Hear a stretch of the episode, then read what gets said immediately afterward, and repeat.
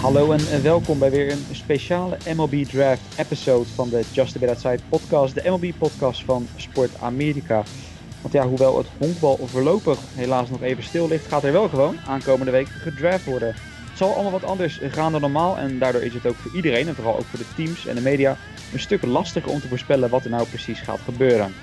Vandaar dat wij vandaag gaan previewen op een andere manier zoals we dat ook op de site deden. Door wel de top prospects te bespreken, maar niet één op één al te gaan voorspellen waar iedereen heen gaat, want het is gewoon te ingewikkeld. Dat ga ik, Justin Kevenaar, samen doen met drie man, namelijk Jasper Roos. We zijn hier weer. Mike van Dijk. Hallo. En Sander Grasman. Hoi Justin. Ja, het is heel heel lang geleden, een tijd geleden, toen we al wel uitspraken dat er waarschijnlijk een grote kans zou zijn dat er voorlopig geen honkbal zou komen. Dat is helaas uh, zo gebleken, maar gelukkig hebben we toch weer een reden gevonden om te podcasten. Een honkbalgerelateerde reden, gelukkig. Uh, want ja, de draft die komt er van de week aan. Het komende uur gaan we een beetje de top 30 prospects doornemen. Waarin zowel Jasper, Mike als Sander zich verdiept hebben. En voordat we daar meteen in gaan duiken, uh, misschien handig voor de luisteraar die er niet van op de hoogte is. Het gaat dit jaar wel wat anders. Er zijn bijvoorbeeld vijf rondes in plaats van de 40 die er normaal zijn. En ook in de eerste ronde de Astros die natuurlijk bestraft zijn zullen aan, in die eerste ronde ook geen pick hebben, doordat er maar 29 keuzes zijn in die eerste ronde. En ook de Red Sox bijvoorbeeld, die missen er nog één in de tweede ronde. En er zijn natuurlijk ook nog wat andere teams die her en der wat missen. Dat is allemaal te lezen op onze site in het artikel waarin we aangeven uh, ja, dat we het ook zelf met de preview wat anders aan gingen pakken dit jaar. Maar wat we wel deden, is dus de prospects allemaal netjes op een rijtje zetten, zodat ook jij weet uh, ja, wie de grote namen zijn om op te letten. Jasper, en dan staat op nummer 1 een man, we zeiden het net al, met een hele mooie naam, Spencer Torkelson. Spencer Torkelson, eerste honkman van Arizona State.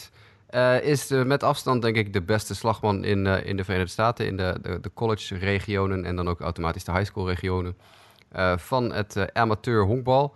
ja, Spencer Torkelson is al een paar jaar, gaat er gerucht over, ja, die gaat een eerste, eerste overall pick worden. En dat heeft hij ook de laatste paar jaar eigenlijk alleen maar verder verstevigd. Want zijn eerste jaar in college OPS al 1183 en sloeg hij 25 home runs. En uh, dat deed hij eigenlijk uh, in het tweede jaar alleen maar gewoon nog een keer. 11, 1153 OPS, 40 extra bases, 23 home runs. Waanzinnige uh, seizoenen voor Spencer Torkelson. En ja, weet je, dit is een jongen die alles kan. Het is, hij heeft natuurlijk defensief gezien niet zo heel veel te brengen. Want het is een eerste honkman, die zijn nooit zo atletisch. Maar hij kan waanzinnig slaan. Dat is echt, denk ik wel met afstand de eenvoudigste nummer 1 in jaren. Ja, ja, dus we hadden het er net over. We gingen niet precies één op één voorspellen. Maar die, de Detroit Tigers gaan natuurlijk als eerste kiezen. Um, daar lijken we dus wel dan tot op zekere hoogte van te kunnen stellen dat die waarschijnlijk over Torkelson gaan. Ja, het zou een ideale opvolger zijn voor Cabrera, die natuurlijk uh, dat, dat, kaarsje is uit aan het gaan al jaren. En uh, ze moeten natuurlijk een opvolger hebben op het eerste honk uh, bij de Tigers. Die hebben wel heel veel pitching in hun minor league systeem de laatste jaren opgespaard, maar absoluut niet genoeg offensieve kracht. En dit is de beste offensieve speler die dit jaar beschikbaar is. Dus ik denk dat hij echt wel een, een face of the franchise kan worden in Detroit. Ik denk dat de naam Torkelson best wel mooi staat op dat, uh, dat witte Tiger shirt met, uh, met die, die, die, die, die, oude Engelse D op de voorkant. er is nog een outside kansje dat Detroit voor Austin Martin kiest. Maar ik, ja, ik zou dat weer. Ja, het zou wel een typische Detroit move zijn om dat te doen. Maar ik denk echt niet. Voor mij persoonlijk is, is Torkelson de absolute nummer 1. Ik ben geen enkele mock draft ongeveer tegengekomen die het anders had denk ik. Precies. Ik denk dat Torkelson inderdaad gewoon de favoriet is om als eerste te gaan. Ja. Dat denk ik ook. Ja. Nou ja, goed, dat is wat ik al zeg. We gaan gaandeweg niet te veel dat voorspellen doen. Maar in dit geval, uh, Tigers op één. Inderdaad, wat jij net zegt, Mike. Ik, ik had ook nog vlak voor deze aflevering snel wat mock drafts doorgenomen. Inderdaad, dat is de enige naam die eigenlijk bovenin uh, tegenkomt. Dus dan niet zo heel gek uh, ja, dat dat heel aannemelijk lijkt. Daarna wordt het allemaal wat lastiger. Uh, dan gaan we naar de nummer 2 op onze lijst. En ik geef hem eerst even aan jou, Mike, want dan mag jij die naam zeggen. We moesten net een beetje om gniffelen. Hè? Dat je ook net pas begreep wat er eigenlijk wel een beetje grappig was aan de naam van onze nummer 2 prospect op deze lijst. Ja, dat, het, het, Aston Martin. Oftewel, uh, tenminste, we hadden het net even over uh, positie. En toen maakte ik in één keer toen pas de connectie met het, het automerk. dus ja, in ieder geval high ranked. Dat, dat is ook deze Aston Martin. Uh, maar ja, dat, hij lijkt in ieder geval als tweede te worden, gaan kozen, uh, te, worden, gekozen. Um, en ik begreep, uh, Jasper, dat jij vooral ook een link zag met een, een, een vooral collegegenoot van hem, Dansby Swanson, hè? Nou, dezelfde positie, ook een korte stop. ja, dat, dezelfde college, dezelfde, dezelfde positie, dezelfde soort speler een beetje. Allebei van Vanderbilt, allebei korte stop, allebei ongeveer even groot, even zwaar. Allebei rechtshandig enzovoort enzovoort. Nou, je kent het allemaal wel. Uh, ik vind persoonlijk, uh, Martin vind ik een betere speler dan Swanson. Ik was toen al echt helemaal niet mee eens dat Dansby Swanson nummer 1 overal gekozen werd in de draft, dat hij gekozen werd. Uh, niks ten nadele van jouw Diamondbacks, Mike, maar dat die had, daar waren betere spelers in die draft. En um, ja, Aston Martin is eigenlijk gewoon Dansby Swanson plus. Ik, ik vind hem heel goed. En ja, hij is ook echt absoluut wel in de running voor nummer 1 overall pick. Alleen ik denk niet dat hij beter is dan, dan Torkelson. Dus ja, dan dan wordt het een ander verhaal. Maar in, ja, weet je, stel je voor je bent op nummer twee, kies je als, als Baltimore Orioles, hè? En je kan die Austin Martin kiezen. En je hebt vorig jaar heb je, uh, hoe heet die knakker? Adley, Adley Rutschman. Adley. Rutschman gekozen. Nou, dit is meteen, je hebt je een catcher en een up-the-middle uh, speler voor echt voor de, voor de toekomst, voor de jaren in de toekomst. Ja, dat is echt, uh, echt fantastisch. Dat zou, dat zou voor de Orioles een heel goede pick zijn. Ja, ja, ja. Nou ja, we gaan het zien. In ieder geval ja, weer een speler van het, het honkbalbolwerk ze mogen denk ik wel noemen van Vanderbilt, waar uh, bijna jaarlijks wel een top prospect uh, vandaan komt. Um, dan gaan we naar de derde man, en dat is dan ook eigenlijk meteen de eerste werp op onze lijst. Die uh, volgens Sander Grasman, nee, je moet straks maar even in het artikel kijken naar het fotootje. Hadden we hier, ja, wat bedoelde geloof ik op de foto van het MLB Pipeline stukje. Um, Sander, jij vond hem op iemand lijken, hè? Onze de man op nummer drie.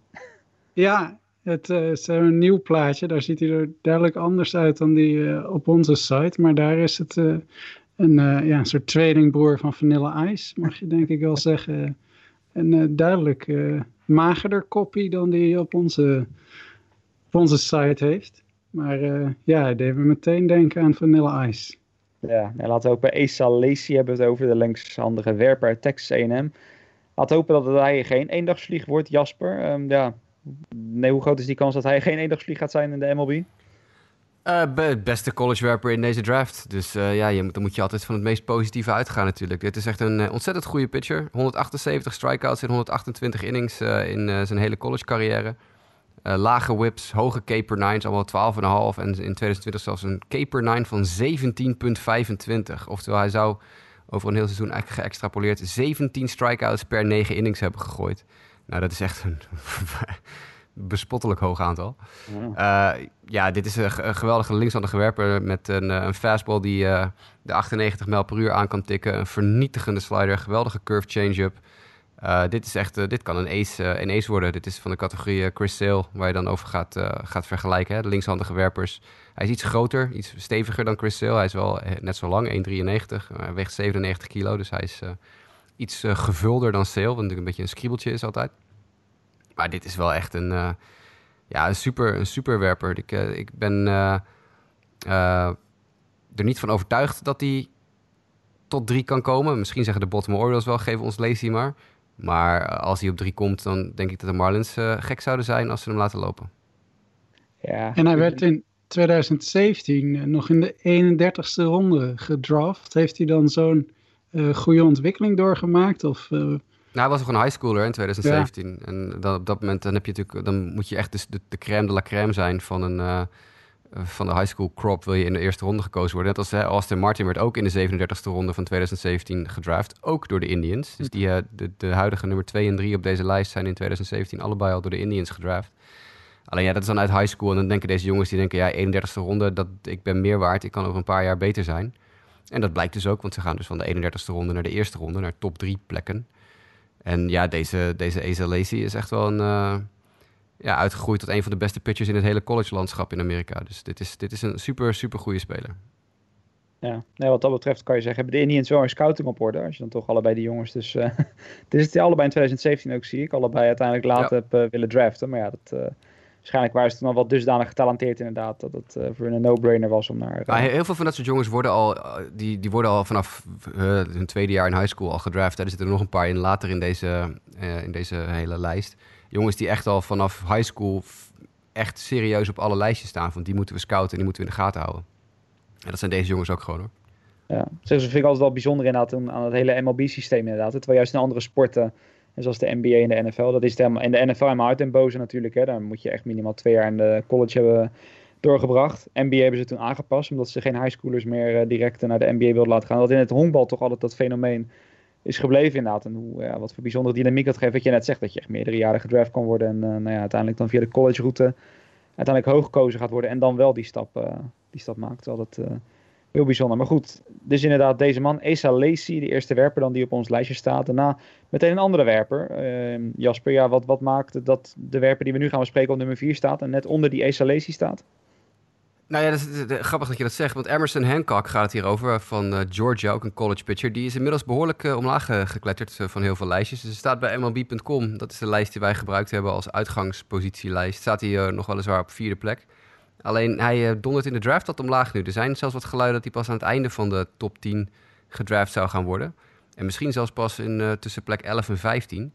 Ik weet niet precies waarom dat zou zijn, dat heb ik niet uit kunnen vinden, maar... Emerson Hancock is, eh, is een rechtshandige werper, 20-jarige jongen, die ook al eerder is gedraft in 2017 ook, maar dan door de Arizona Diamondbacks van Mike toen niet getekend heeft. Uiteraard 38e ronde, daar teken je niet, niet voor. Ehm, het grootste probleem met Emerson Hancock is het begin van 2020. Voordat het seizoen gestopt werd door de coronacrisis, had hij echt een, een heel slecht begin. Uh, hij kreeg zes earned runs tegen in zijn eerste start en uh, leek helemaal out of whack. Uh, herstelde zich wel iets daarna, maar toch, ik bedoel, 172 strikeouts in 168 innings uh, over zijn hele carrière. En dan scroll je terug naar Asa Lacey, waarvan ik zei 178 strikeouts in 128 innings. Uh, de K per 9 van, uh, van Hancock komt niet boven de 10 uit. En mm. dan die van Lacey, die zit gemiddeld op de 12 en die schoot zelfs naar de 17. Dus dan, ja, dan is het duidelijk dat Lacey ook nog eens een keer lefty is natuurlijk, dus nog specialer. Uh, betere werper is dan Emerson Hancock. Alleen Hancock is wel op zich heel goed. Alleen ik begrijp wel dat hij een beetje begint te zakken nu. En ik denk dan ook niet dat hij door Kansas City op plek 4 uh, gekozen gaat worden. Dat denk ik niet meer. De, de, Royals hebben altijd heel veel college pitchers gedownload, of gedownload, gedraft.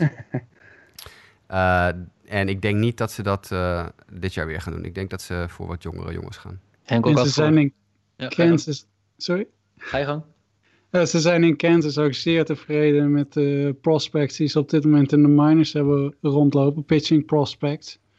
Dus uh, ik denk dat ze, ja, als ze een kans hebben om een enorm goede veldspeler te kiezen, dat ze eerder voor een uh, spe veldspeler kiezen dan voor een pitcher met uh, een enorme talent aan pitching.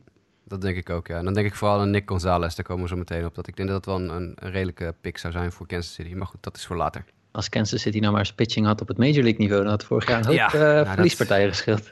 Dat komt er hopelijk voor ze, komt dat eraan uh, binnenkort. Want ze ja. hebben wel aardig wat verzameld uh, door de jaren heen.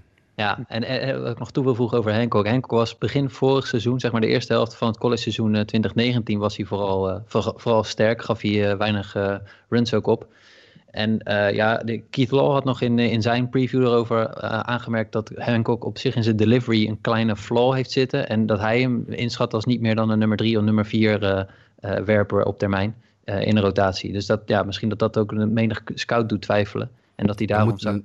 moet je daar als, kent, kanttekening bij maken dat, dat Keith Law in heel veel werpers flaws, flaws, flaws in de deliveries ziet. En hij heeft ook altijd geroepen dat Chris Sale geen starter kon worden. Uh, dus Keith Law, die, dat is een van zijn paradepaardjes. Die roept heel snel van, nou, zijn delivery is niet flawless. Maar dat wil natuurlijk niet zeggen dat een werper niet uit kan groeien tot een absolute superster. Dus dat, dat vind ik altijd een beetje gezwet. Precies, daar valt ook nog best wel, uh, best wel aan te werken. Ik vind het wel in die zin ook jammer, zeg maar, je geeft wel aan, hè, dat het college seizoen dat is best kort geweest. Uh, is het al maar uh, voor zeker pitchers maar een start of vier geweest. Maar ook voor Georgia, want Georgia had met Hancock en ook later in deze preview gaan we nog heel kort hebben over Cole Wilcox. Echt wel twee goede nummer one-two van uh, uh, de pitchers. Waarmee ze echt wel ja. uh, goed, goed voor de dag konden komen. En ja, jammer dat het seizoen dan zo kort is. Nou, er zijn zelfs heel veel high schools die helemaal geen seizoen hebben gehad. Dat nee. is nog veel zuurder. Want zeker in de koudere staten zoals Oregon en zo. Dat soort jongens die hebben gewoon helemaal geen competitieve wedstrijd gezien door de, door de crisis. Ja. En dat, is, dat maakt het draften en het scouten echt wel wat lastiger. Yes. Ja. Nou ja, goed, je liet het net al vallen. En Nick Gonzalez, dat is dan ook meteen de nummer 5 op onze lijst uit New Mexico State. En natuurlijk ook het feit dat zo'n college natuurlijk is ingekort. Je zou kunnen zeggen voor sommigen werkt dan tegen ze. Zoals misschien met Hancock. Maar met Gonzalez, ik, ik zie hier videogame numbers noemen, Jasper in het artikel. Voor hem zou het misschien wel geholpen kunnen hebben. Ja, Gonzalez had een waanzinnig 2020. Ik bedoel, het, het was weliswaar maar 82 slagbeurten. Maar hij sloeg uh, 4,48 met een 1155 OPS en 12 home runs.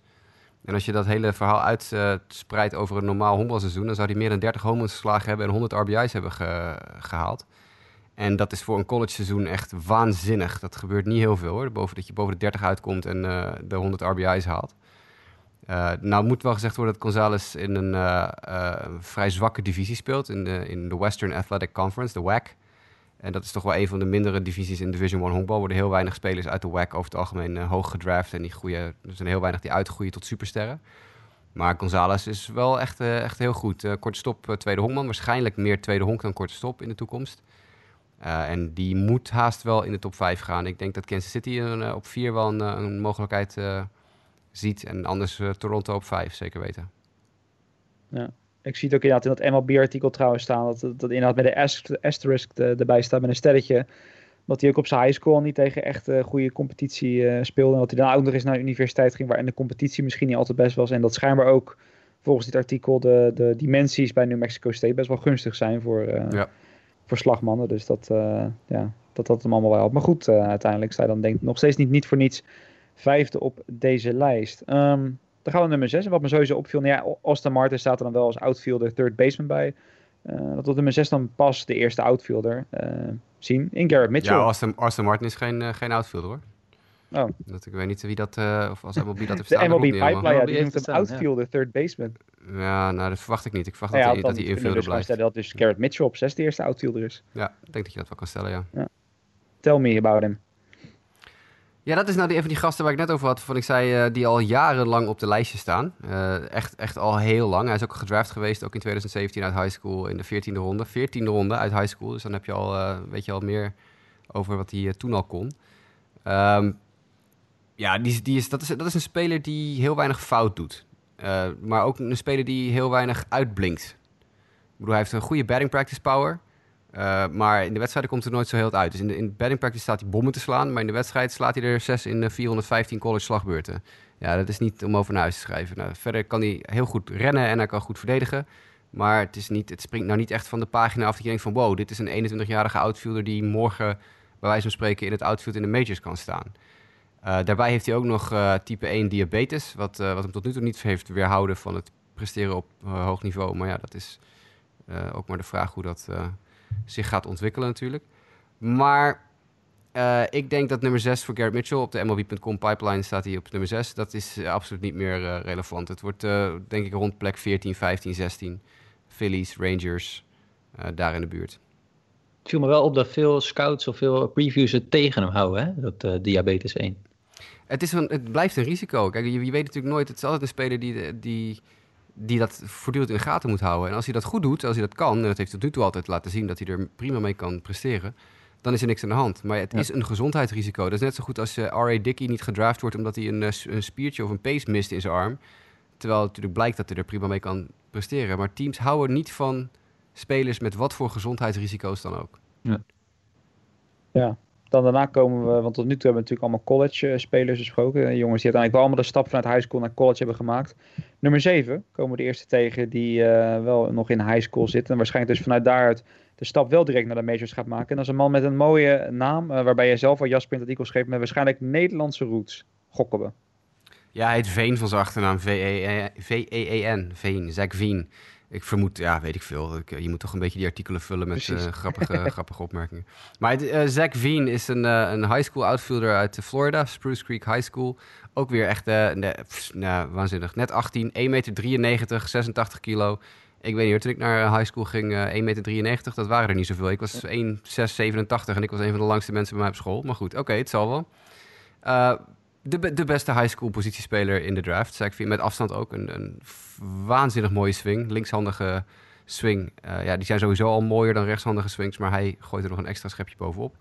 Heeft natuurlijk een, een frame waar je, waar je wel over uh, kan fantaseren wat dat gaat worden in de toekomst. Grote jongen, stevige jongen, kan nog veel, veel spiermassa bijgetraind worden in de komende jaren. Dus uh, ja, het is... Zach Veen is met afstand de beste high school positiespeler in, in de draft. En ik denk dan ook dat hij uh, rond deze plek, plek 7, 8, uh, wel gedraft gaat worden. Sterker nog, er is wat last minute geruchten. Die komen van Baseball America van, ik geloof, één of twee dagen geleden. Dat Kansas City op plek, wat was het, drie of vier? Vier, geloof ik. dusdanig veel interesse hebben in hem dat ze een underslot deal met hem willen gaan proberen te sluiten. En ook Baltimore op twee worden gelinkt voor dezelfde reden dat ze Vien als tweede zouden draften en een goedkopere deal met hem sluiten om zo geld te besparen om dat later aan andere spelers uit te kunnen geven. Belandt de Aston Martin toch in één keer in Florida? En dan zou je kunnen zeggen dat Aston Martin ineens naar, naar de Marlins zou gaan. Want wij, zoals we weten, bij de Marlins werkt de ex, en een ex-coach van Vanderbilt. En daar uh, komt Aston Martin vandaan. Dus die zullen ongetwijfeld hem heel fanatiek gescout hebben. En J.J. Blade van uh, Vanderbilt ging vorig jaar ook al naar Miami. Ik zei het net trouwens ook al voor de opname, maar als je de tijd hebt, uh, lieve luisteraars, zoek dan even naar, op, op Twitter naar het filmpje van Zack Veen. Want hij is duidelijk overtuigd van zichzelf dat hij al gelijk een, een promotiefilmpje heeft, heeft geplaatst. En aan, aan zelfvertrouwen ontbreekt deze jongen niet. Ja, hij vergelijkt zichzelf wel met Cody Bellinger en Mike Trout. En oh. oh. de potentie ziet hij in zichzelf wel zitten dat hij beter is dan deze jongens. Hm. Nou, als hij vooral beter dan Mike Trout kan worden, dan staat ons heel wat te wachten. Ja. Dan, dan kijk je wel naar uit. Je moet jezelf een beetje verkopen, vooral in deze tijden zou je, zou je zeggen. Natuurlijk ook voor kort seizoen gehad. Dus ik ga hem straks ook naar waar je wees me inderdaad voorafgaand op. Ik ga straks ook even kijken wat deze man met, nou ja, misschien allicht Nederlandse roots voor moois over zichzelf te vertellen heeft. Dan de nummer 8 gaan we weer naar een lefty werper en wel naar Reed Detmers uit Louisville, Jasper. Ja, Reed Detmers, uh, een van de beste pitchers in het land. Natuurlijk niet de beste lefty, want dat is Asa Lacey al, die we al besproken hebben. Is al eens gedraft in high school door de Braves in de 32e ronde.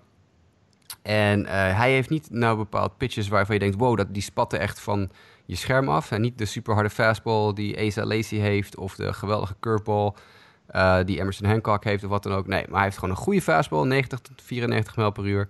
Een hele diepe curveball, dus waar heel veel ja, diepte in zit. Dus die, die, veel horizontale en verticale break heeft. En een best aardige change-up. En een, vooral een, een heel vloeiende werpbeweging. Dat zal Keith Law wel fijn vinden. Detmers zijn, uh, zijn werpbeweging is niet zo heel veel op aan te merken. En hij is echt een ijskonijn op de heuvel. Echt een ijskonijn. Dus heel veel scouts zeggen ook van... nou, dit, deze jongen gaat sowieso de Major League halen. Wordt misschien geen nummer 1 of nummer 2. Maar dit is een jongen die gewoon 20 jaar in de Major League kan gooien... en een heel, heel goede nummer 3 kan zijn voor je. En dat is waardevol. En ja, als je dan kijkt naar zijn strikeout nummers... ik bedoel, als je 231 strikeouts gooit in 163 innings... in je carrière in college... dat is echt een waanzinnige hoeveelheid. Ja. Uh, dus dit is wel echt een goede pitcher. Gek genoeg... Uh, lijkt hij een paar plekjes te, te dalen op de lijst. Want hij wordt de laatste paar dagen heel veel gekoppeld weer aan uh, de White Sox op 11. Die een heel erg uh, stevige band hebben met de school Louisville, waar Detmers van vandaan komt. Die hebben een heel arsenaal aan Louisville-werpers uh, op de laatste paar jaar. want Louisville, Kentucky is niet zo heel gek ver bij Chicago vandaan. Dus, maar ehm, er zijn ook gewoon de Angels op plek 10 die interesse zouden hebben in Detmers. En uh, de Rockies ook. Maar dat lijkt me niet verstandig, want uh, Detmers is wel een beetje een flyball pitcher. En uh, je wil natuurlijk niet te veel flyballs hebben in, in Colorado. Dus dat lijkt me niet, niet heel slim. Maar het is een ja, goede pitcher. Echt, echt een goede pitcher. Ja. Nou, dan gaan we meteen ook door naar de volgende pitcher. Wat dat betreft is er wel voor teams die dus op zoek zijn naar pitchers in deze range wel genoeg uh, te kiezen als ik zo kijk. Op nummer 9 namelijk Max Meyer. We hebben het niet over de Duitse voetballer die bij uh, Crystal Palace uh, speelt, maar over een werper van de Minnesota Golden Gophers. Ja, Max Meyer is een van mijn favorieten in de top 10. En dat heeft alles te maken met het feit dat hij, hij is heel klein en hij, hij is 1,82, dus voor een pitcher echt, echt klein. Weegt maar 84 kilo en gooit gewoon 100 mijl per uur dat is, ja, dat hou ik van. Zulke kleine propjes die gewoon knijterhard smijten, dat vind ik, uh, vind ik fantastisch. Um, hij gooit een gemiddelde van 95 mijl per uur, maar tikt regelmatig de 100 aan. En uh, recent, recent nog gooide hij 98 mijl per uur in de negende inning van de start. Had hij er al acht innings op zitten en dan knalde hij nog even een 98 mijl per uur fastball in de negende inning eruit. Een beetje Justin Verlander-esque uh, bijna, zou je zeggen.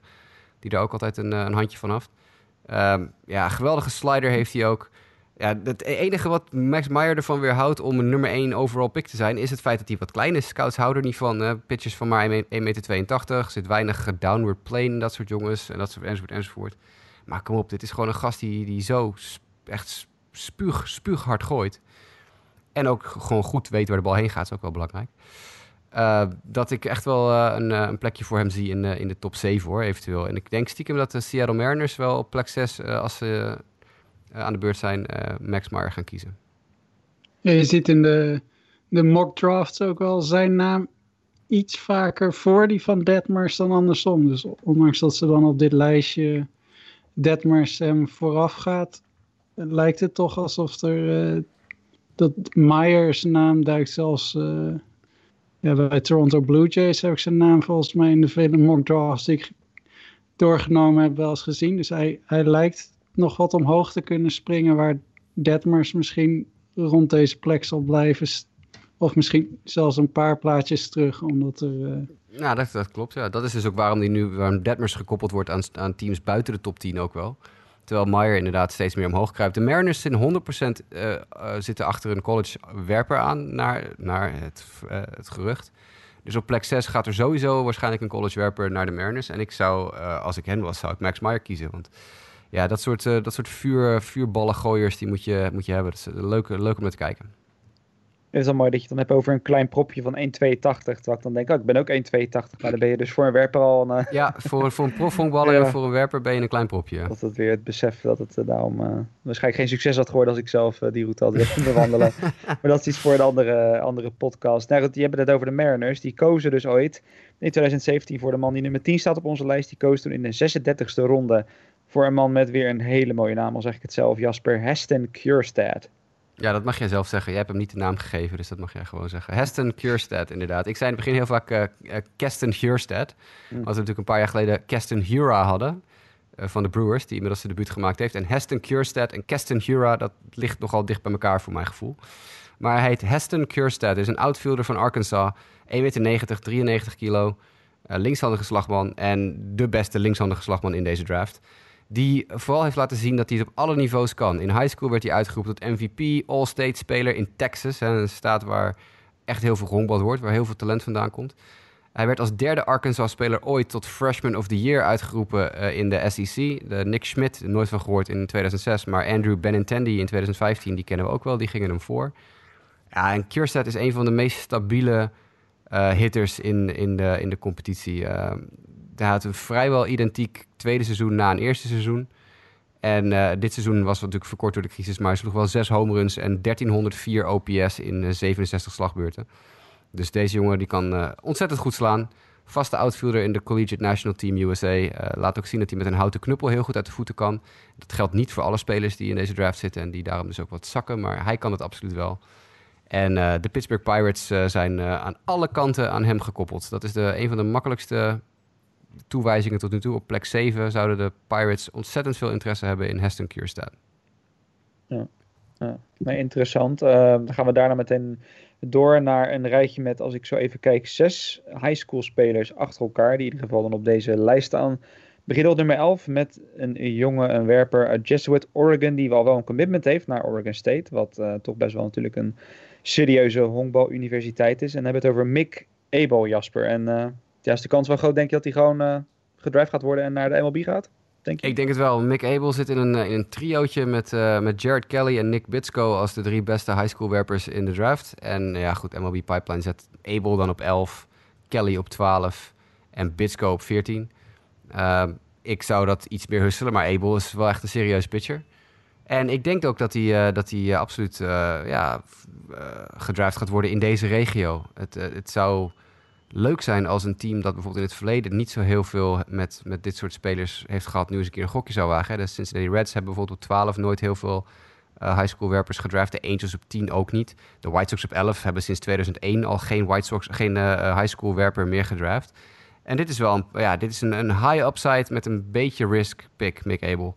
Um, grote jongen weer, 1,95 meter, 93 kilo. Deze jongens zijn 18, hè? Gewoon 1,95 meter, 1 meter. Ja, echt, houd toch op, man. Maar goed, uh, ideaal pitchers frame natuurlijk weer. Grote jongen, veel downward plane, veel, veel kracht achter zijn pitches. Fastball van 95 mijl per uur. Zijn slider is al uitgeroepen tot ooit tot beste high school breaking ball. Uh, nou ja, dat is natuurlijk best wel een, uh, een hoge, hoge eer. hij heeft dit seizoen niet gespeeld vanwege de crisis. Dat is het enige. Want hij speelt in Oregon dat is koud. En daar werd niet gehongbald. Dus we hebben geen idee of die, hoe hij dit jaar gepresteerd zou hebben. Maar alles van vorige, voorgaande jaren geeft aan dat Mick Abel een, een heel erg goede werper is. Uh, allebei de teams uit Chicago zijn geïnteresseerd. De Boston Red Sox van Sander ook. Misschien heeft Sander daar nog uh, gevoelens bij. Uh, maar de Cubs worden toch over het algemeen op plek, nou ja, wat is het, 16 of zo, vaak naar, ja, 16, naar, naar hem toegeschreven. Maar zo rond die 14, 15, 16, 17 plek, dat zou mij niet verbazen als hij daar gedraft wordt. Ja, als, ik heb heel veel mock drafts met de mogelijke talenten die naar Boston zouden kunnen gaan. En, uh, en hij wordt heel vaak genoemd. En uh, nou, dat zou natuurlijk een, uh, ja, een buitenkantje zijn als die er dan nog is. Is maar heel erg de vraag of die er dan nog is. Want de Cubs schijnen inderdaad ook, worden ook vaak genoemd. Dus als die hem laten lopen, dan ja, zou het heel goed kunnen dat, dat Red Sox voor hem gaan. Ja, nou, je had het net over het trio aan werpers inderdaad, wat hier dan staat. En inderdaad, een van die werpers waar het net over had, Jared Kelly, staat dan meteen op, op 12. Een Texaan, die zal waarschijnlijk wel iets gespeeld hebben daar in het in het warme Texas. En daarbij zie ik ook voor het eerst het woord helium voorbij komen in jouw draft preview, Jasper. Misschien kan je het even toelichten voor de mensen die dat misschien vaker voorbij behoren komen, niet helemaal bekend zijn met het fenomeen helium. Het is de traditie hè, als wij de podcast doen, uh, dat we het altijd hebben over helium uh, bij de draft. Ja, spelers met een, met een heliumballonnetje. Uh, die dus in één keer wat, wat stijgen op de lijsten, omdat ze een goede reeks afrafelen of weet ik iets dergelijks. Nou, hij heeft ook wat helium gehad. Um, Jared Kelly is een heel interessante speler. En ik zal je uitleggen waarom. Ten eerste omdat hij 18 jaar is, 1,90 meter en 97 kilo. Dat is, ja, het, het zijn specimenen, deze jongens, maar goed. Maar Jared Kelly als highschooler van 18 smijt gewoon ook gewoon 98 mijl per uur. Maar hij heeft vooral een heel erg goede change-up. En dat zie je in high school niet veel. Spelers die een dusdanig goede change-up hebben. Want dat is gewoon een van de moeilijkste pitches om te leren. En dat geeft hem echt wel een streepje voor op heel veel andere werpers. Um, en daar natuurlijk dat grote atletische lichaam, dat geeft hem heel veel projectability. Uh, Kelly is, is uh, uh, een paar weken geleden stond hij nog zo hoog als 6 op heel veel verschillende mock drafts, maar hij is ook al zo laag als 18 of 19 gezet. En daarbij komt natuurlijk, ik, zoals de meeste mensen weten, doe ik ook wat, wat beunhaaswerk voor een Amerikaanse website die zich vooral op de White Sox focust. En wij hebben contacten binnen de White Sox, kan ik dan zeggen. En daar is zeker een paar weken geleden nog echt wel serieuze interesse in Jared Kelly uitgesproken. En dat kan natuurlijk altijd veranderen in een paar weken tijd. Maar daarom ben ik wel extra geïnteresseerd in zo'n jongen. Dit is echt een goede pitcher. Echt een goede pitcher. En uh, ja, hij wil naar de University of Texas, maar ik vermoed dat als hij in de top 15 gedraft wordt, dat hij dan gewoon pro wordt. Uh, maar dit is dus een jongen die op plek 6 of plek 7 zou kunnen gaan, maar ook gewoon op plek 18 of 19. En dat is het fascinerende. Zelfs hij wordt tot, tot plek 22 of 24 nog aan de Nationals en de Rays gekoppeld. Dus dit is, dit is een, wat dat betreft een beetje een enigma. Ik vind hem heel goed, maar het is maar de vraag of heel veel uh, clubs daar ook hetzelfde over denken. Op welke plek denk je dat het spannend wordt als die uh, voor de, een universiteitscarrière gaat kiezen of dat hij, uh, of dat hij naar de MLB gaat? Zou 24 uh, race dan al een, een optie zijn om toch naar de universiteit te gaan? Of denk je dat hij dan toch ook nog wel voor de MLB gaat kiezen? Als ik hem was, zou ik naar college gaan. Met hoe goed hij nu is, kan hij na twee jaar college, kan hij, of drie jaar college, kan hij, kan hij een top 5 pick zijn. Ik, ik als ik hem was, als hij buiten de top 20 valt, zou ik niet tekenen. Nou, goed, dan gaan we tussendoor even een, een ommetje maken naar een andere highschooler, maar dan een outfielder, voordat we straks bij de derde werper van dit trio komen. Hebben het namelijk over de man met misschien wel uh, de mooiste foto. Aardig uh, wat rode face paint op zijn, uh, op zijn wangen. Als je de foto op onze website bekijkt van Austin Hendrick hebben we het erover. Komt uit de buurt van Pittsburgh, Jasper. En de outfielder, ehm, ja, waarvan als ik sommige berichten nu lees, tenminste in ieder geval het stukje tekst bij MLB.com, misschien zelfs wel een van de beste hitters van deze hele draft, ondanks dat het pas highschooler is.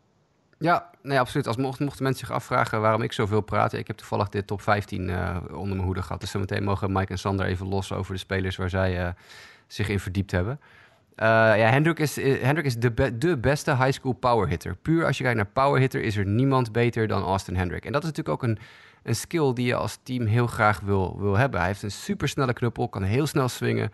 Uh, hij is zelf niet zo heel groot. Hij is weer vrij compact. Hè? Een beetje een propje. 1,82 meter, 88 kilo. Sorry Justin, 1,82 meter. Wederom propje. Maar voor een slagman is dat natuurlijk minder erg. Want hij kan zo ontzettend veel power genereren met die snelle swing van hem.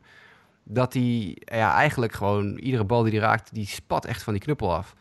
En daarbij is hij ook nog als outfielder best wel redelijk. Hij is op dit moment een centerfielder, maar dat gaat hij waarschijnlijk niet blijven. Maar hij kan heel hard gooien. En uh, een rechtsveldpositie is voor hem dus best wel uh, ja, een, een mogelijkheid. Uh, enige nadeel is dat hij een, nadeel, dat hij een commitment heeft aan Mississippi State. Dat is een, een heel sterk honkbalprogramma al jaren. Dus hij zal wel eventjes twee keer nadenken als hij buiten de top 15 valt. Maar in principe kan je ervan uitgaan dat Austin Hendrick gewoon een pro wordt. En dan gaat hij naar de Cincinnati Reds, blijkbaar. Want letterlijk iedere mock draft zo ongeveer die ik open op internet... hebben uh, Austin Hendrick naar de Cincinnati Reds. Of het nou Baseball America of MLB.com of CBS Sports of wat dan ook is. Iedereen heeft Austin Hendrick naar de Cincinnati Reds. Dus waarom niet? Hij staat ook op het lijstje van de Padres in de top 10 nog. En ook allebei de Chicago clubs hebben interesse in Hendrick. Maar ik, eh, ja, als iedereen zegt Cincinnati Reds, dan ga ik daar gewoon in mee. Nou, als we dan verder gaan met de lijsten, we hadden het over dat trio van werpers. De derde in dat rijtje is Nick Bitsko. En uh, ja, je had het net over die 1,82 en een popje. Maar inderdaad, ik denk als je hem naast Nick Bitsko zet, uh, als je mij daarnaast zet, met mijn 1,82 en uh, nou ja, iets meer dan 70 kilo, dan, dan ben ik helemaal een, een mini-propje, denk Jasper. Want dit, dit is echt een, een beest van een kerel. En hij is heel Zeven- jong. Jongetje. 17 jaar, ja, een van van de jongste kind. spelers. Ja, ja precies. Beest van een kind, ja. Een van de, een van de jongste spelers in de draft. We hebben een, een handvol 17-jarigen in de top 150 staan en hij is er één van. Eh 17 jaar, luister mee, 1 meter 96, 102 kilo. Poeh. 17 jaar. Ja, Ja, dit is echt absurd. Eh. Maar goed, dit, dit, dit is een van mijn favoriete high school pitchers. Ik vind deze jongen echt, eh, echt heel erg vet om naar te kijken. Gooit ook weer gewoon met... Ja, no pun intended. ja, sorry. Het zijn allemaal spieren, Mike, moet je maar denken. Eh, die gast gooit gewoon eh, 97 mijl per uur uit zijn broekzak, weet je wel. Echt gewoon alsof het niks is. Vernietigende curveball heeft hij. Echt, het is echt, een- nou, daar zak je broek vanaf bijna. En ja, goed, als je als MLB eh, een, op de 2080 scoutingsschaal nu al een 50 aan zijn fastball en zijn curve hangen, op 17-jarige leeftijd, nou, dan hebben we iemand hier die potentie heeft om op, op, op een 80-80 uit te komen. En dat, dat, dat zie je nooit. Dat, dat, dat is nog nooit vertoond. Dus ja, weet je, ik, ik eh, sign me up. Eh, het is maar een high schooler en hij speelt maar in Pennsylvania, wat niet een super hotbed is voor honkbalontwikkeling. maar kom op zeg, dit, dit soort statistieken, die, eh, daar hou ik wel van. Hij heeft pas 33 innings onder zijn, zijn riem in totaal, omdat hij het ook dit jaar ook geen, eh, geen innings heeft gegooid en vorig jaar maar 33 innings gooide. Maar echt, eh, ja, een jongen die ook weer de draftboards opschiet en ook alweer de top 10 in genoemd wordt. Hij heeft een commitment aan Virginia, maar dat gaat niet gebeuren. Als ze inderdaad zijn helium blijft, eh, zijn ballonnetjes blijven vullen met helium, dan gaat hij in de top 10. En dan, eh, Het is wel echt vet bijzonder dat, dat je dus zo weinig ervaring hebt. Maar goed, hier en daar wel dus in de, inderdaad in de jeugdprogramma's al veel hebt laten zien en dergelijke. Maar dat je dan al eh, zo hoog in de rankings gelijk staat. ja, ja, 17 jaar, ik kan me niet voorstellen. Maar goed, oké. Eh, hoe dan ook, hij wordt heel veel aan de, hij wordt gelinkt aan de White Sox door MLB.com. Eh, de Phillies, dat zijn natuurlijk de Philadelphia ligt in Pennsylvania en dat is waar Nick Bitsko ook vandaan komt. En ook de Diamondbacks op plek 18, Mike, worden helemaal regelmatig aan deze jonge werper gekoppeld. Eh, de Diamondbacks hebben natuurlijk al een eh, geschiedenis van high upside high schoolers draften, dus Bitsko past daar wel bij, vind ik. Ik zie ook andere namen, maar die komen zo meteen voorbij. Ja, nee, die, er zijn er ook er zijn er zat andere, ja. Ik verwacht stiekem niet dat de Phillies... Ik denk niet dat de Phillies het gaan doen. Maar goed, dat is eh, een voorgevoel. Ja, en goed, bij- bijzonder, eh, nou ja, denk je aan het kind kunnen we wel stellen, hij is pas 17. Maar vooral bijzonder, dat wat Mike al net benoemd, dat je voor moet stellen, deze jongen is 17, maar staat al een paar jaar op de radar. Er zijn gewoon teams die hem dus vanaf, zijn 13e, 14e al dat blijkbaar door hadden van, ja, deze jongen die, eh, die komt langzaamaan. Het is wel vrij, vrij bijzonder fenomeen. Maar goed, we gaan door. De nummer 15 van de lijst. We zijn halverwege de top 30 en dan komen we, ja, typisch gezien, eigenlijk pas de eerste African speler tegen, Jasper, in Ed Howard, een shortstop. Ja, ik, ja, ik roep het, we, we roepen het al jaren natuurlijk. MLB wordt steeds witter. steeds, meer, steeds minder African-American eh, jongeren kiezen voor honkbal. Die kiezen allemaal voor basketbal of American voetbal. Want daar is nou, sneller geld in te verdienen. Dat een sporten die minder geld kosten. Eh, maar gelukkig, gelukkig is Ed Howard eh, wel gaan honkballen. Want dat is echt een leuke speler. Hij was onderdeel van die, dat veelbesproken Jackie Robinson West team van een paar jaar geleden. In 2014, die, een, een, een Little League team dat uit het niets ineens de Little League World Series haalde. Nou, dat was een hele Cinderella story. Heel Amerika stond op zijn kop, want ja, zelfs de Little League is daar een heel fenomeen.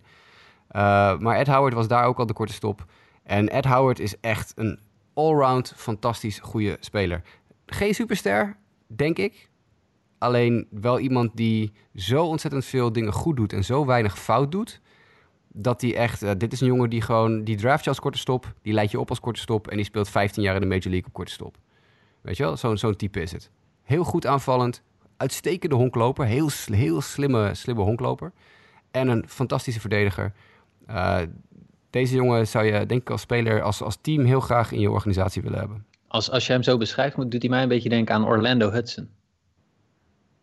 Ik vind dat geen, ja, ik vind dat geen gekke, geen gekke vergelijking. Er zijn, er zijn inderdaad van dat soort spelers, zo'n jongen die je, ja, precies, die je er heel graag bij hebt. Gewoon ja. jongen die, waarvan je gewoon weet wat je eraan hebt. Die misschien een paar keer een All-Star game gaat halen. Maar en dat was een beetje de top. Maar dit is wel iemand die we gewoon, die zet je neer en die vult gewoon jarenlang uh, de, plek op. Hij komt uit, uh, uit Illinois, Mount Carmel High School, Chicago. Hè? Uh, Jackie Robinson West was ook Chicago. Dus ja, logischerwijs wordt hij om de havenklap aan de Chicago teams gekoppeld. Hij is op de lokale sportradio geweest in, in Chicago ook. Om te praten over een eventuele draft door de White Sox. Want de White Sox schijnen interesse te hebben in hem. Um, ik weet het niet hoor. 11 lijkt me wat hoog. Toevallig was een van mijn editors van uh, Future Sox was vandaag op de radio in Chicago. En die zei dat hij toch wel weer wat meer geluiden hoort. Dat, uh, dat Ed Howard toch wel een dealtje zou kunnen hebben met de White Sox. Underslot dan weer. Een paar weken geleden uh, kwam naar buiten dat Ed Howard geen deel zou nemen of deel had genomen aan twee toernooien. Twee belangrijke high school toernooien, showcases. Omdat hij door een Major League team was verteld, doe dat maar niet, want we hebben een deal. En dat zou dus betekenen dat Ed Howard een paar weken geleden al een uh, pre-draft uh, akkoordje heeft gesloten met een team voor een, een contract. En dat hij dus al weet wanneer hij gedraft gaat worden. Maar dat zouden dan de White Sox kunnen zijn, maar ik weet dat niet zeker. Hij wordt soms ook buiten de eerste ronde gehouden. Valt me op. Heel laat. Hij wordt, hij wordt heel laat in de eerste ronde. Uh, plek 28, 29. Uh, Yankees, Dodgers daar. Nou, dat, dat lijkt me te laag. Plek 11 lijkt me wat hoog, maar 28, 29 lijkt me echt veel te laag. Ja. We zitten natuurlijk ook, denk ik wel het deel waar we natuurlijk voorafgaand over hadden. Dat het gewoon heel lastig te peilen is waar sommige spelers terecht gaan komen. Ja, dat kan waarschijnlijk gigantisch omhoog gaan of het kan gigantisch tegenvallen voor sommige jongens. Uh, ja, dat, dat, maakt het vooral deze keer. Het is natuurlijk altijd met een draft koffiedik kijken, maar misschien nu nog erger dan, uh, dan in het verleden. Dat je wat minder snel teams aan spelers kan linken. En dat we daardoor waarschijnlijk wel eens verrast kunnen gaan worden van de week. Um, gaan we naar speler 16 tot en met 20. En dan komen we bij Sanne terecht. Die heeft zich helemaal verdiept in dit segment... Uh, van eh, de draft die eraan gaat komen. Beginnen we bij een high schooler uit Independence, Tennessee. Robert Hassel. Zeg het maar. Ja. ja, een linkshandige buitenvelder. En hij is weer een van die jongens die dan weer uh, hoger gedraft zou kunnen worden dan die op deze lijst staat. Hij wordt zelfs in, in verband gebracht met San Diego. En het is, een, het is een uitstekende slagman en een prima fielder. Hij is een, is op dit moment centerfield, maar zou wel eens uh, een plaatsje naar rechts kunnen opschrijven naar het rechtsveld, omdat hij uh, over een hele sterke arm beschikt. Hij uh, was met Amerika onder 18 actief bij het WK onder 18 in Zuid-Korea en voerde daar de ploeg, de nationale ploeg in alle offensieve categorieën aan. Dus daar heeft hij wel aan zijn aan zijn reputatie kunnen werken. We komen in deze, dit rijtje nog uh, een teamgenoot van hem tegen. En uh, ja, hij heeft daar enorm veel indruk gemaakt. Een, uh, een, uitstekende slagman. En dus iemand die zomaar eens wat plekjes hoger zou kunnen eindigen dan, dan deze zestiende plek waarop hij op de prospectlijst staat. En ja, hij, hij is zeer gewild, lijkt het. Als je, en de Padres zouden wel zijn bestemming kunnen zijn. Ja. Nou ja, dat is ook inderdaad wat, je, wat in het artikel ook, wat nog niet online staat trouwens, maar wat je wel mooi op hebt geschreven, dat inderdaad ook wel, een alternatief zou kunnen vormen voor bijvoorbeeld de wat oudere Garrett Mitchell. Uh, waar we natuurlijk net over hadden, toch wel wat twijfels uh, over zijn in die zin van hey, dat ze diabetes 1 tegen wordt gehouden. Dat sommige teams dan misschien naar het jongere alternatief in Hassel zouden, zouden kunnen schakelen. Gaan we door naar 17 en dan komen we ook pas de eerste catcher tegen deze ronde in Patrick Bailey. Die wel eerder gedraft werd, maar dat was in de 37e ronde door de Minnesota Twins. En nu waarschijnlijk, uh, ja Sander, een stuk hoger gekozen gaat worden. Ja, uh, ja, we komen straks nog wat catchers tegen, maar hij is dus uh, de hoogste. Dat Rochman vorig jaar als eerste gekozen werd als catcher natuurlijk. ja, hij is een uitstekende slagman. En hij komt ook bij een uh, universiteit vandaan bekend staan om het afleveren van goede catchers. Want uh, Bailey zal de, de zesde catcher zijn in de laatste negen jaar die bij uh, North Carolina State opgeleid is. Dus ja, hij heeft voor een goede opleiding gekozen om zich klaar te stomen voor de, voor de MLB. En een goede slagman en een goede, goede catcher. Uh, hij is ook uh, achter de plaat uh, uitstekend. dat is, hij zou daar ook gewoon prima kunnen blijven. Dat is altijd moeilijk verder te projecteren op de lange termijn of, of een catcher een jonge catcher ook daar zal blijven of niet toch uiteindelijk naar een andere positie door moet schuiven. Maar hij is een uitstekende catcher die waarschijnlijk gewoon ook als catcher actief zal kunnen zijn in, op het hoogste niveau. Dus dat, ja, dat is ook weer een streepje voor om een goede catcher die ook nog eens goed is aan slag toe te kunnen voegen. Dus ja, ook hij is, wordt vaak geprojecteerd iets boven de plek waar hij op staat. En ja, hij wordt ook vaak met de Chicago White Sox in, in verband gebracht. Ik weet niet of Jasper daar iets van weet. Ja, daar weet ik iets van. Uh, dat klopt inderdaad. Hij is heel veel, zowel eerst in de eerste paar mock drafts van Baseball America en volgens mij zelfs de meest recente ook nog. Ik zal even snel scrollen of dat... Ja, hij wordt in de meest recente ook nog steeds naar de White Sox ge, gemokt. Uh, maar er is één nadeel aan Patrick Bailey en hij kan niet slaan met houten knuppels. Hij is ontzettend goed met aluminium in college, maar hij is al een paar keer bij Team USA hele zomers weg geweest in, uh, in houten club leagues en dat soort dingen. En in 2019 vooral had hij het echt echt heel zwaar. En ook 2018 ook. Dus Sander heeft het ook geschreven in zijn artikel. En de White Sox hebben geen geschiedenis van het draften van spelers die niet kunnen slaan met hout. De spelers die, de college spelers die de White Sox draften over het algemeen, zijn spelers die hebben bewezen dat ze met hout ook uit de voeten kunnen. En dat heeft Bailey absoluut nog niet. Dus dat doet mij denken dat er een kans bestaat dat ze niet voor hem gaan kiezen. Wat niet betekent dat de White Sox niet geïnteresseerd zijn in hem. Maar ik denk Nee, ik denk niet dat dat, uh, dat erin zit. We hadden van de week bij de Future Stocks podcast hadden we Burke Granger van 2080 Baseball uh, te gast. En die zei dat hij dat ook niet zag gebeuren, maar dat hij het feit dat zoveel verschillende publicaties de Bailey naar de White Sox mokken, zegt wel dat er iemand heeft waarschijnlijk informatie gelekt naar de media dat de White Sox geïnteresseerd zouden zijn in college hitters en misschien zelfs wel in college catchers. Maar dan zou Dylan Dingler, die we later nog gaan bespreken, meer voor de hand liggen, want die kan met hout wel slaan en Bailey niet. Ja, goed, van Bailey gaan we dan naar eh, de volgende werper, wat weer een boom van een vent is. Ik denk ook de eerste speler tot nu toe die we tegenkomen, die zelfs over de 2 meter is maar liefst. We hebben het over Garrett Crochet uit Tennessee. Uh, Sander, ja, een hele grote meneer dus, letterlijk kunnen we stellen. Ja, wat, wat kan die op het veld? Ja, hij heeft uh, twee uitstekende worpen in zijn arsenaal. Hij heeft een uh, goede fastball, waar hij eh, heel veel spin aan kan geven. Dat eh, is natuurlijk altijd eh, mooi meegenomen. En daarnaast een uitstekende slider.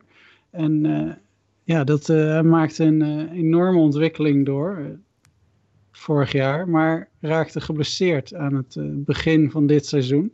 En die werd natuurlijk ook afgebroken. Dus hij heeft maar heel weinig kunnen pitchen dit jaar. na zijn blessure. En, en dat houdt hem toch wat tegen. Want hij was aan het stijgen. Het leek uh, zelfs even misschien wel richting de top 10 te gaan, maar zijn blessure en hij, heeft nauwelijks meer dan drie innings gegooid dit jaar. En dat is toch wel een hele kleine sample size om, uh, ja, om een top 10 plek uh, voor weg te kapen. Dus het zou kunnen dat hij wat, wat verder zakt, maar ja, zijn, zijn ontwikkeling van de afgelopen tijd zijn, zijn twee uitstekende uitstekende worpen. Dat, dat maakt hem toch wel een, eh, een gewilde speler die uh, ja, bij een mooi team wat, wel wat pitching prospects kan gebruiken terecht zou kunnen komen. En daar gaat het worden andermaal de Chicago Cubs en de Boston Red Sox genoemd. En ook Texas al op plek 14 is dat volgens mij worden met hem in verband gebracht. Ja, hij lijkt een uitstekende werper. Het is alleen een beetje de vraag hoeveel invloed die blessure is geweest en hoe die daarvan terugkomt. Ja, ja. nou goed, een crochet trouwens afkomstig van de University of Tennessee. En om er toch maar even een Mets reference uh, voor onze Dennis Jansen bij te gooien. Hij kan de hoogst gekozen Tennessee pitcher worden sinds R.A. Dickey in 1996. Die ging toen als 18e. Nou ja, Crochet staat in onze lijst op 18e. Maar ja, je geeft het net aan, het kan misschien wel eens tricky worden voor hem om hoger dan die 18e plek gekozen te gaan worden. Dus uh, of Crochet dat record van zijn universiteit in die zin kan gaan verbreken. Dat moeten we nog gaan zien. Dan gaan we door naar de volgende catcher. De tweede catcher op deze lijst. We hadden het net over Patrick Bailey. Een wat oudere ervaren catcher, maar wel met wat mitsen en maren. Het jongere alternatief zou dan eventueel op 19 gevonden kunnen worden, Sander, in Tyler Soderstrom. Ja, in uh, het geval van Soderstrom is het alleen maar de vraag of hij ook daadwerkelijk uh, catcher kan blijven in de Major League. Dat is, uh, bij Bailey is dat dus, is daar minder twijfel over. Maar Soderstrom moet het vooral van zijn uh, aanslag hebben, zijn offensieve krachten. En achter de plaat is het, zit wat minder. Dus hij zou zomaar naar het outfield kunnen schuiven. Maar een uitstekende, uitstekende slagman dus. En hij is ook niet de eerste in de familie Soderstrom die gedraft zou worden. Zijn vader werd al eens gedraft. Die werd gedraft als zesde in 1993. Zo hoog zal Soderstrom niet eindigen. Maar uh, het, ja, je ziet bij hem dat het heel erg schippert, de voorspellingen. Er zijn mensen heel, uh, zien, het, zien hem heel hoog eindigen. En er zien hem mensen zelfs tot, tot tweede of derde ronde zelfs wegzakken. Uh, en dan zou het natuurlijk wel eens kunnen dat hij, dat hij niet naar een uh, dat hij niet naar, meteen prof wordt. Ik, misschien weet Jasper dat uit zijn hoofd waarmee hij een commitment heeft. Maar ik neem aan dat hij ook al wel een, een college commitment heeft. En mocht nee, hij zo... Ik zal even voor je kijken. UCLA. UCLA, ja. UCLA. Ja, dus mocht hij mocht hij zo ver wegzakken, maar dat is dan een van de vele mock drafts die ik gezien heb, dan zou het zomaar kunnen dat hij helemaal niet uh, prof wordt. Maar uh, ja, er zijn dus, ook, uh, zijn dus ook heel veel mock drafts die hem juist hoog hebben. Ja, goede slagman, maar zijn positie is dus een beetje onduidelijk. En dat is dan voor zo'n hoge plek in de draft toch misschien een, een minpuntje. Als, als niet echt duidelijk is op welke positie je uiteindelijk uit zal groeien. Ja. Dan gaan we door naar de, de laatste man op jouw deel van de lijst in ieder geval, Sander. Dat is een man met weer een goede naam, moet ik zeggen. Pete Crow Armstrong van de Harvard Westlake High School. En ja, ik denk dat hij in ieder geval al een streepje voor heeft, deze outfielder, uh, Sander.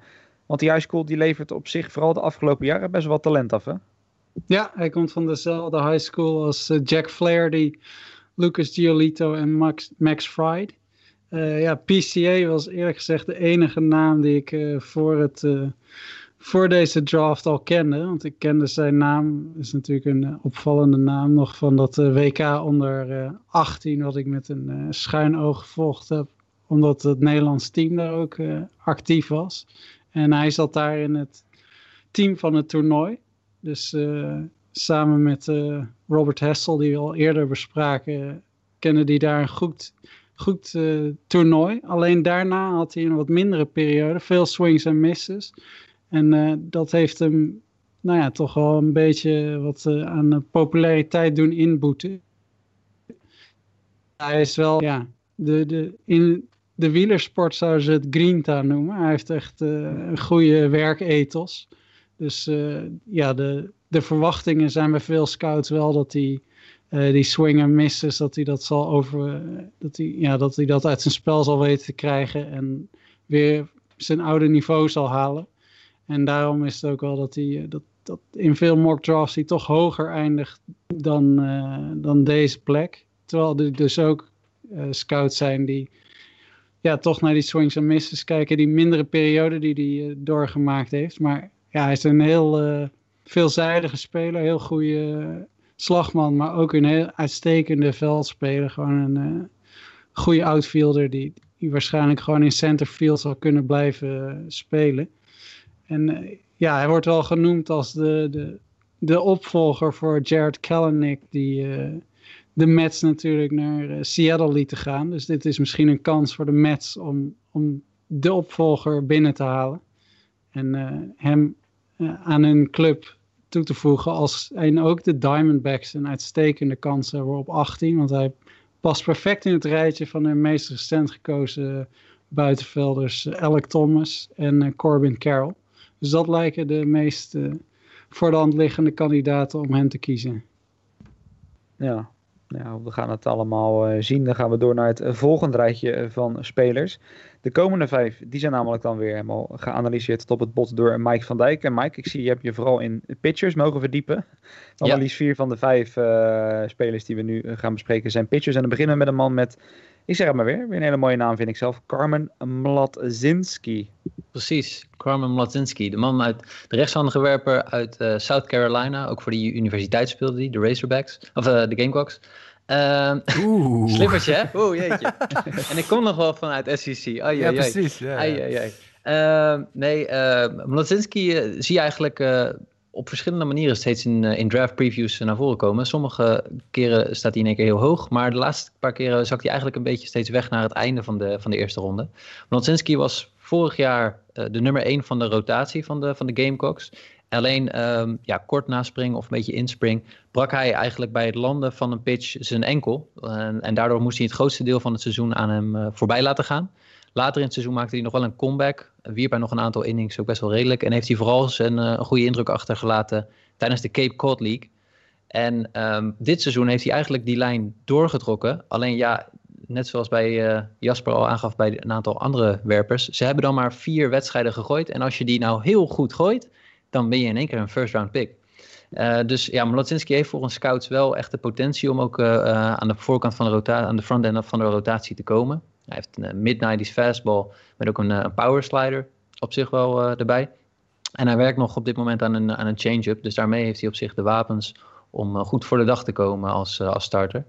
En um, het grappige is bij de plekken 20 tot en met 25 is dat je veel dezelfde teams ook weer voorbij ziet komen. Die kijken naar een college arm. En in dit geval zijn dat dan vaak de, ja, de New York Mets, de Milwaukee Brewers. En ik denk persoonlijk zelf dat deze jongen gaat eindigen bij de, bij de Minnesota Twins. Want daar zie je hem toch wel in veel uh, mocks uh, mee gelinkt worden. Ja. De volgende jongen in deze lijst dan ook, want dat is misschien wel goed om te noemen. Bij deze werpers kom je misschien al wat eerder die Mitsen en Maren tegen. En dat is denk ik ook vooral met Kate Cavalli, mooie naam ook weer. Ook een beetje aan de hand toch Mike, dat er wel Mitsen en Maren zijn waardoor hij misschien wat lager staat dan andere werpers. Zeker, en ik denk dat, dat Jasper zo meteen dit wel even kan aanvullen uh, vakkundig. Want deze jongen gaat op dit moment echt een beetje all over the board qua uh, projections. Um, Kate Cavalli is een uh, zoon ook weer van een voormalig speler die ook al in een, in Major League organisatie heeft gezeten. Dat was Brian Cavalli, een, een, catcher op minor league niveau bij de Angels. maar Cavalli is eigenlijk een typisch zo'n typische speler die qua delivery... Jasper, wat, wat vind jij van zijn delivery? Je bent geloof ik fan, hè? Nee, ik ben er niet heel erg goed fan van. Nee, ik vind het een beetje herky-jerky allemaal. Ik ben een beetje... Nee, grapje, grapje man. Nee, het is de, de mooiste... het, is, het is de mooiste, de mooiste wind-up, zo'n beetje. De meest clean wind-up uh, die erin zit, ja. Ja. Nou goed, hij is ook uh, uh, aan slag nogal een redelijke, redelijke speler. Maar goed, hij wordt in de draft toch echt wel gezien als een, als een pitcher. En hij heeft vooral een, een goede fastball en een venijnige slider die uh, ook in de 80 uh, zit.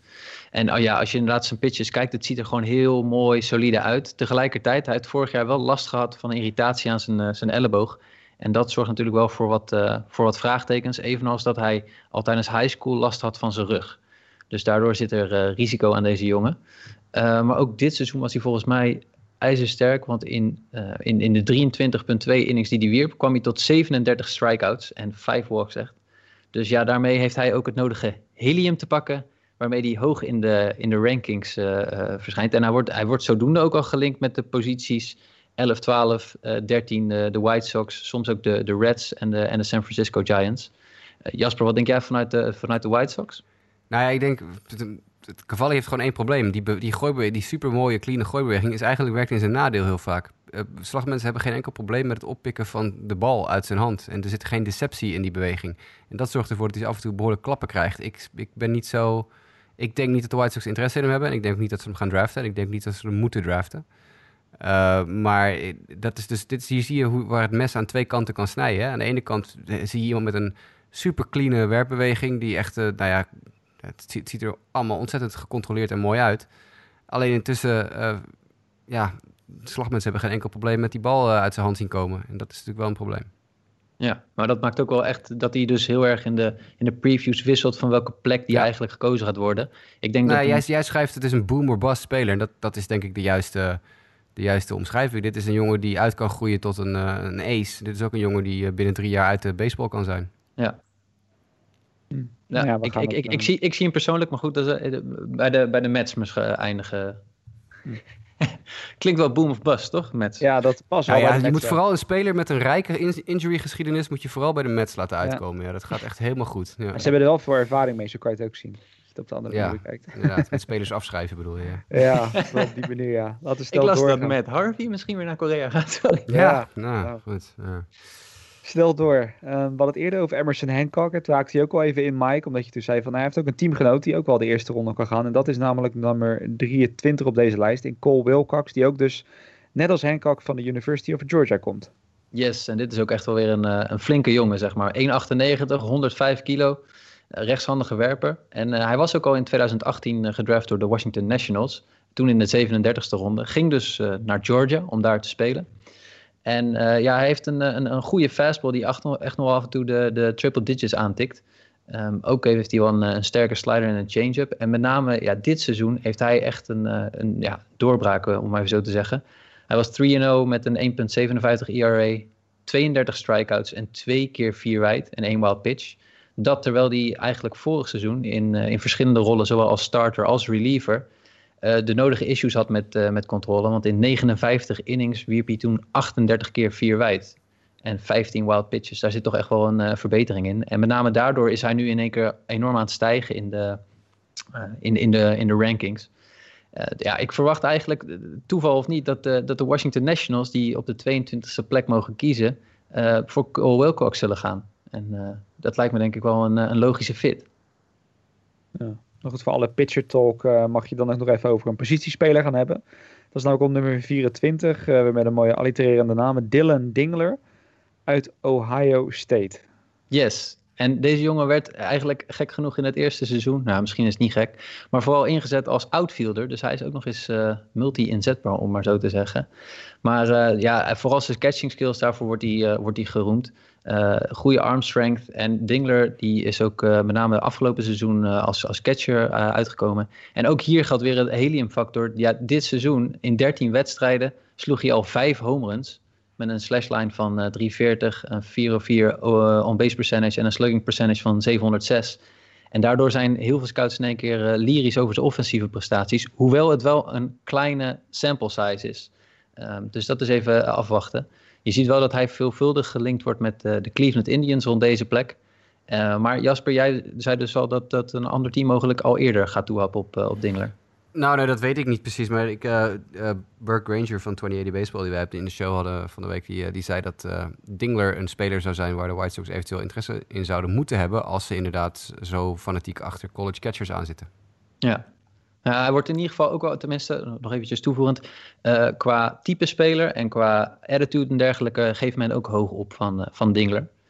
Um, en met name ook nog de, de Oakland Athletics lijken wel geïnteresseerd in, uh, in Dingler. Dus ja, ik, ik, ik, ergens tussen de top 15, uh, pick 15 en pick 25 denk ik dat Dingler wel van het bord zal, zal verdwijnen. Ja. ja. en daarmee zou Dingler dan, die dus van Ohio State komt, de derde kunnen worden. Na de welbekende Nick Swisher en de wat minder bekende Alex Wimmers in 2010. de derde first round pick worden van Ohio State in het honkbal. Dan door naar nummer 25. Uh, dat is dan wel weer een werper voor jou, Mike. Het is ook de oudste speler van het gezelschap. Als ik zo kijk in de top 30, 22 jaar is die. Bryce Jarvis van de Duke University. Ja, eh, Jasper, even korte vraag. Is dit, is dit op en top helium, deze speler, of niet? Ja, deze heeft wel een... Uh, ja, ja, dit is er wel eentje, ja. Deze jongen heeft echt een transformatie meegemaakt. Dat is ongelooflijk. Bryce Jarvis is de zoon van voormalig Major League pitcher Kevin Jarvis. En hij gooit voor Duke, rechtshandige werper. 1,89 eh, meter en 88 kilo. Uh, en werd vorig jaar gedraft, uh, opvallend genoeg ook door de New York Yankees in de 37e ronde. Hij was toen zoiets van, ja, weet je, ik kan denk ik wel uh, mezelf verbeteren, dus ik blijf bij Duke en dan kan ik volgend jaar hopelijk hoger gedraft worden. Hij ging flink aan de slag met het bekende organisatie Driveline Baseball en ook nog met een organisatie die meer zat op voeding en kracht. Daar is hij enorm in gegroeid. En dit seizoen, hij heeft vier volgens mij vier starts gehad. En um, één perfect game en één perfect game tot aan de zevende inning. En uh, in 27 innings totaal een 0,67 ERA, 40 strikeouts en twee keer vier wijd. Dit is echt een ja, belachelijke start van een seizoen. Het is waanzin, het is complete waanzin. Die domineert compleet uh, vanuit, uh, vanuit Duke. hij doet dat met een, een low 90s fastball en een goede change-up. En, en zijn curve is dit seizoen ook enorm verbeterd lang leven driveline baseball, denk ik dan. Um, dus uh, ja, deze jongen heeft zich echt ontzettend ontwikkeld ten opzichte van vorig jaar. En zo zie je maar, van de 37e ronde naar de eerste ronde is best mogelijk. Uh, en ik denk wel dat hij aan het einde van de eerste ronde dan uh, gedraft zal worden. Want je ziet hem niet in de top 20 van de mock drafts voorbij komen. Maar deze jongen heeft echt wel kans om, ja, om eh, naar de Atlanta Braves bijvoorbeeld te gaan. Maar ik denk ook wel de New York Yankees, die veel samenwerken met, die, die toevallig ook een medewerker, voormalig medewerker volgens mij van Driveline. En een voormalig medewerker, dan wel directeur van dat andere uh, organisatie, daar nauwe contacten mee houden. Dus ja, deze jongen heeft het echt slim gedaan. Goed gedaan gewoon. Ja. Ja, nou dan gaan we door en dan gaan we terug naar Jasper voor de laatste vier. Want ik zei het al top 30, maar ja, er zijn natuurlijk maar 29 picks in de eerste ronde. Dus dan wordt het natuurlijk een top 29. En we blijven bij het thema van pitchers en catchers eigenlijk, bij deze laatste 10 uh, tien keuzes. En dan beginnen we bij Bobby Miller van Louisville, teamgenoten dus van de eerder genoemde Detmers. Alleen, ja Jasper, als ik hier voor jou een stukje al lees hier in de, in de, in de preview, ben je over hem wel een stuk minder enthousiast, deze Bobby Miller, dan over Detmers.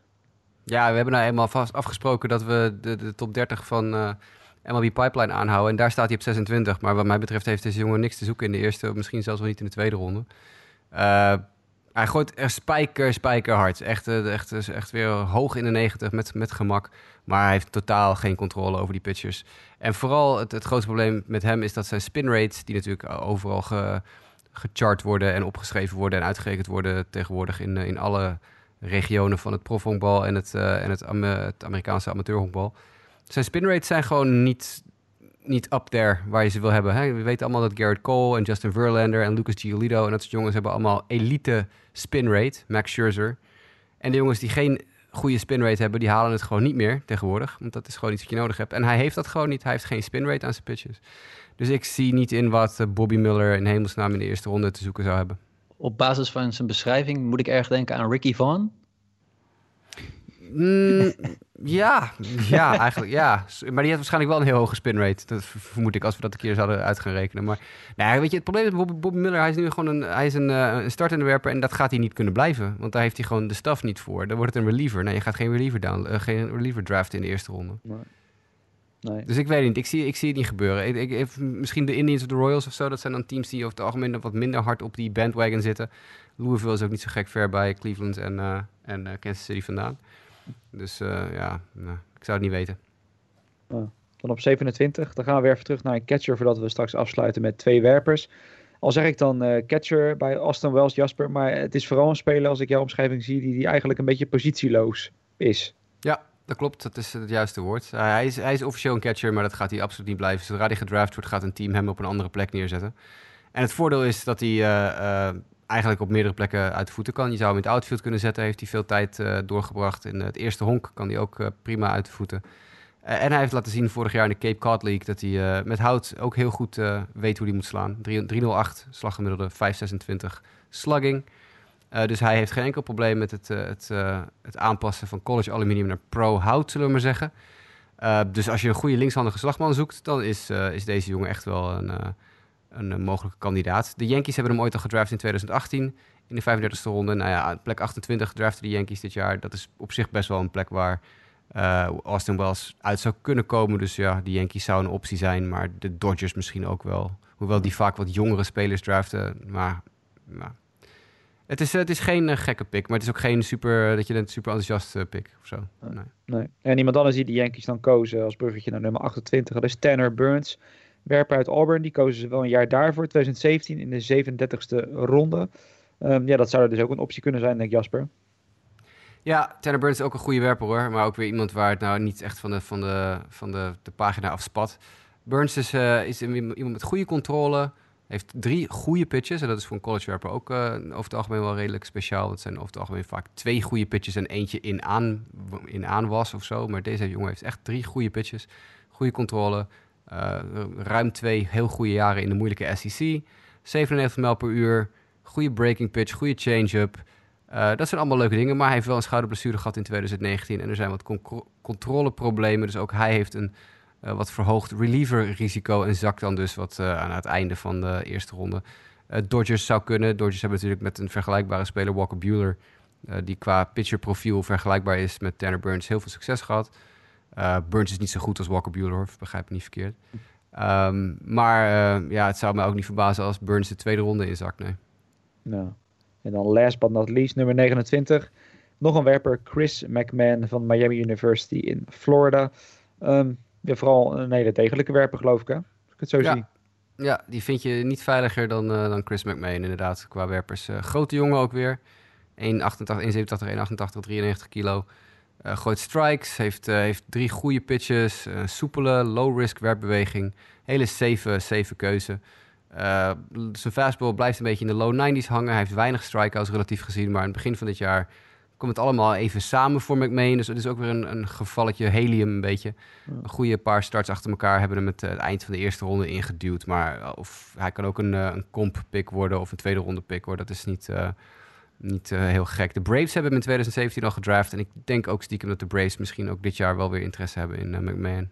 Ja, ja. dat wordt in ieder geval interessant om te gaan zien. Nou ja, daarmee hebben we onze top 29 in ieder geval afgesloten. En nou goed, Jasper, wel je aan het begin beloofd. Je mocht eventueel nog wat uh, namen op ons afvuren die later allemaal in deze lijst voorbij komen. Want deze lijst loopt uiteindelijk door tot nummertje, even kijken, 200. Zijn er nog echt wat namen waarvan je zegt van nou 1, 2 of 3, die moeten jullie wel echt weten voordat we hier... ja, onthoud de naam David Calabrese. Een outfielder uit Canada. Dat is de, de enige Canadees in de, in de top. Uh, 17 jaar ook pas uit Ontario. Hele goede highschooler. Uh, dat is wel een naam een beetje in de gaten te houden. Dat vind ik een, een leuke speler met wel wat, wat upside, zullen we maar zeggen. verder even scrollen waar. Oh ja, JT Ginn is een naam die we misschien sommige mensen al die heel goed ingelezen zijn of nog even de oude podcast hebben geluisterd nog wel weten uit 2018. Want toen werd hij op de 30ste overall plek gedraft door de Dodgers, maar hij tekende toen niet. En vertrok dus weer naar college, is toen naar Mississippi State gegaan. En JT Ginn is opnieuw draft eligible dit jaar vanuit Mississippi State. En dat was toen een uh, eerste ronde pick, dus waarom zou hij dat dit jaar niet zijn? Hij heeft wel uh, Tommy John gehad, dus dat is uh, een, misschien iets problematischer. Dat maakt hem meer een reliever kandidaat. verder ook nog Jordan Walker, de derde hoekman uit Decatur. Highschooler van een jaar of 18. Uh, misschien wel de, de, highest upside player, zegt Keith Law ook over hem. En dat is denk ik ook wel waar. Een jongen met, met een ongelofelijke ruimte om een superster te worden. Maar hij heeft ook echt wel... Uh, ja, het, kan alle kanten op. Dit kan een superster worden en het kan helemaal niks worden. Maar dat zijn wel jongens waar je af en toe een keer een gokje op moet wagen. Dus ook hij is iemand die ik wel een klein beetje in de gaten hou. En dan hebben we nog... Um, even kijken, wat ik nog meer op mijn lijstje staan... Oh ja, Markevian Hens uh, uit Watson Chapel, Arkansas High School. Ook weer een werper uh, die pas in augustus 18 wordt, ook pas 17 jaar. Gooit nu al 96 mijl per uur met echt een, een 12-6 val van de tafel curveball. een goede two-seamer, een goede slider en een change-up. Dus die heeft nu al gewoon vier goede pitches. Dus dat is wel een jongen die eventueel wat interesse kan genereren in het, de eerste ronde, eind van de eerste ronde. En dan hebben we er nog eentje. Oh ja, dat is Slate Ciccone. Dat was een top 100 uh, prospect in high school, maar die uh, uh, wilde per se naar Miami. En is dus ook naar Miami gegaan, een right-handed pitcher. En ja, first round stuff, maar heeft wat problemen om zijn controle in, van zijn werpers, van zijn, van zijn pitches erbij te houden. Um, dat zijn zo'n beetje de jongens die ik nog even wilde noemen. Denk ik, ja, dat ja. zijn de jongens die nog wel even interessant zijn. Ja. ja nee, interessant om, eh, om te horen. Ja, ik zat vooral weer door te scrollen om te kijken of er nog een hele bijzondere naam tussen stond, tussen stond. Ik kom alleen eigenlijk niet verder dan nummer 178, Nate Wolgemat.